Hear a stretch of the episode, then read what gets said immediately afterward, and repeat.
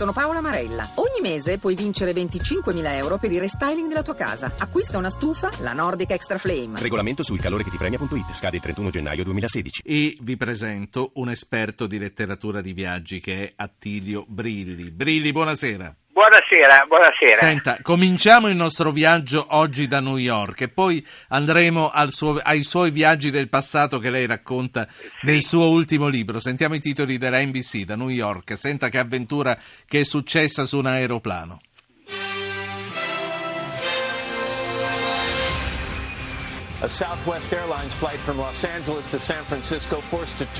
Un volo Southwest da Los Angeles a San Francisco costretto ad un atterraggio di emergenza per una donna che ha tentato di strangolare il passeggero di fronte che aveva abbassato troppo lo schienale. Pesante scontro tra i candidati in casa repubblicana. Jeb Bush attacca Donald Trump per le accuse che questi aveva rivolto a George Bush che non avrebbe saputo evitare l'11 settembre. Non voglio sentire Jeb Bush dire che il fratello ci ha protetti. È solo un attore che recita la parte di un candidato alla presidenza. E i democratici si chiedono se questa sarà la settimana in cui il vicepresidente Joe Biden si candiderà. Attilio Brilli, esperto di letteratura di viaggio, di nuovo buonasera. Senta, buonasera. L'anno scorso, dica. No, no, no, dicevo così, noi viaggeremo molto più tranquillamente per mare. e non, ci abbiamo, non passeggeri da Senta, l'anno scorso io l'ho chiamata perché ci parlò dei grandi viaggiatori dell'Ottocento, i giovani sì. signori europei che tra gli studi e l'inizio dell'attività professionale si facevano regalare dei lunghi soggiorni in Italia. Quest'anno invece certo. lei col suo libro va sugli esploratori e sui grandi viaggiatori. Il libro si chiama Il grande racconto dei viaggi d'esplorazione, di conquista ed avventura e come gli altri è stato pubblicato dal Mulino. Senta, com'era viaggiare agli inizi dello scorso millennio? Ma senta, eh, devo dire che ci sono due categorie mh, mm, di viaggiatori eh, di esploratori, chiamiamoli, eh, il termine viaggiatori è come dire molto generico in questo caso, sono i francescani per un verso, i primi che tentano la strada verso, verso il regno dei Tartari, verso il, la Mongolia e gli altri, forse a mio avviso molto più interessanti per le relazioni che hanno lasciato, sono i mercanti. Eh, direi che potremmo così partire proprio da Marco Polo, che è un po' l'emblema della genialità mercantile italiana per certi aspetti, che è quello che apre veramente tutta la frontiera della Cina. In un'epoca eh, quando viaggiare era veramente un'impresa così quasi impossibile. Uh, c'è una pagina straordinaria nel, nel, nel milione in cui lui tesse l'elogio del mercante, e in fondo se vogliamo anche di se stesso, quando dice io in questo regno ho trovato dei personaggi straordinari, questi personaggi potrebbero essere, se fossimo in Europa, dei grandi eh, militari, dei grandi combattenti, dei grandi guerrieri, ma qui in realtà sono dei mercatanti di ogni cosa sì. e naturali filosofi. Guardi che questa eh, definizione è straordinaria, questo sì, sì, sì no, lei... Eh, i mercanti ai filosofi, insomma, è veramente eh, così non comune. Sì, sì.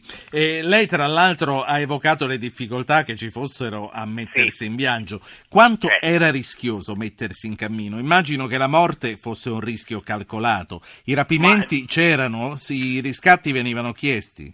Assolutamente, assolutamente direi che questo dal 1000, diciamo così, dal 1100, 1200 fino, fino alle soglie dell'Ottocento, ma potremmo andare anche oltre, eh, direi che il pericolo del viaggio è, è, enorme. Lasciamo stare dire, i pericoli della strada, l'inclemenza del tempo e così via. Ma lei pensi, c'è un gioielliere eh, francese, Tavernier, che racconta di avere nel suo viaggio, soprattutto inoltrandosi nelle terre russe dopo l'Ucraina, di aver nascosto sera per sera i suoi gioielli nei cimiteri, nelle tombe, per paura che glieli rubassero. E lui stesso si nascondeva in questi luoghi, quindi questo dà l'idea veramente di come si dovesse viaggiare allora. Quali erano le regioni del mondo di maggiore richiamo mille anni fa? Uh, beh, mille anni fa direi era, era, veramente la Cina, era la Mongolia e poi quella che noi chiamiamo oggi la Cina. Eh, poi subito dopo però arrivano, uh, arriva il, il, subcontinente indiano e l'arcipelago della Malesia, in particolare le Molucche.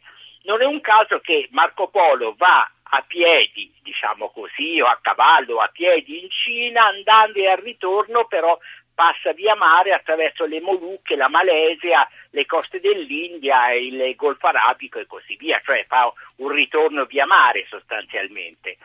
Perché le Molucche, perché la Malesia? Perché lì si scopre quella grande ricchezza, anche quella grande forma di denaro medievale che sono le spezie.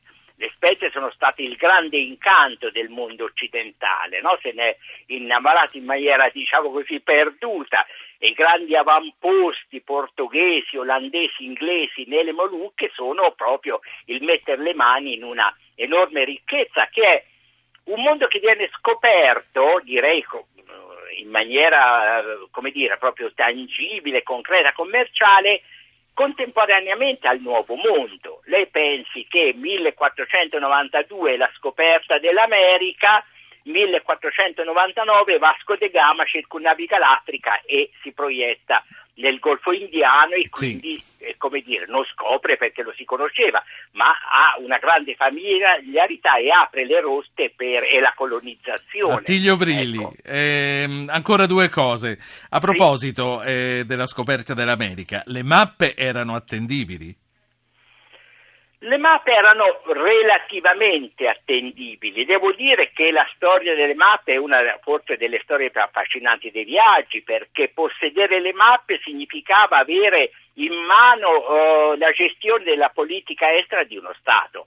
Se le rubavano a vicenda uno con l'altro, mandavano i missari eh, a Siviglia, li mandavano a Lisbona perché erano poi due grandi centri di, di, di di costruzione e di redazione delle mappe proprio per poterle distribuire alle varie. Venezia non, non faceva altro che tentare di impossessarsi delle mappe li, di Lisbona.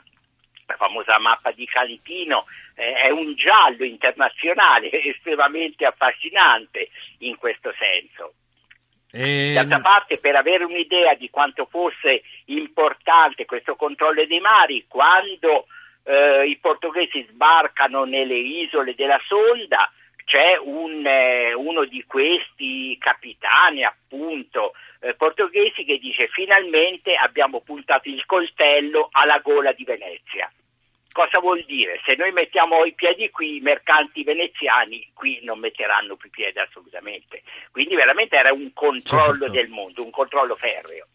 Un'ultima cosa e la saluto a proposito di questa grande fatica di quest'anno, il suo il grande racconto dei viaggi sì. d'esplorazione, di conquista ed avventura del mulino. Le donne viaggiavano? Uh, le donne viaggiavano, direi, le donne viaggiavano però in un ambito uh, molto più ristretto ed era prevalentemente un ambito medio orientale eh, direi era il mondo arabo che attraeva soprattutto le donne e siamo naturalmente in un'età eh, molto tarda che è, che è, l'Ottocento in definitiva, Lady Blunt per esempio, è la prima donna che esplora in maniera sistematica il continente arabico e la prima che porta il seme del cavallo arabo in Europa quindi donne di tutto rispetto per così dire e di grande eh, capacità esplorativa, siamo però già nell'Ottocento. Sì. Per chiudere una cosa singolare, un nostro grande viaggiatore seicentesco che ad un certo momento va verso, verso la Persia, poi l'India e ad un certo momento si porta con sé la moglie che aveva conosciuto in India Bene, questa donna che lo segue in questo viaggio pieno di, di, di, eh, di entusiasmo e tutto, però muore durante il viaggio per, per un aborto e così via. Lui se la porta dietro, la fa imbalsamare e se la porta dietro per il resto del viaggio, quello che è chiamato appunto in viaggio con la mummia. Grazie, grazie a Tilio Brilli, esperto di letteratura di viaggio.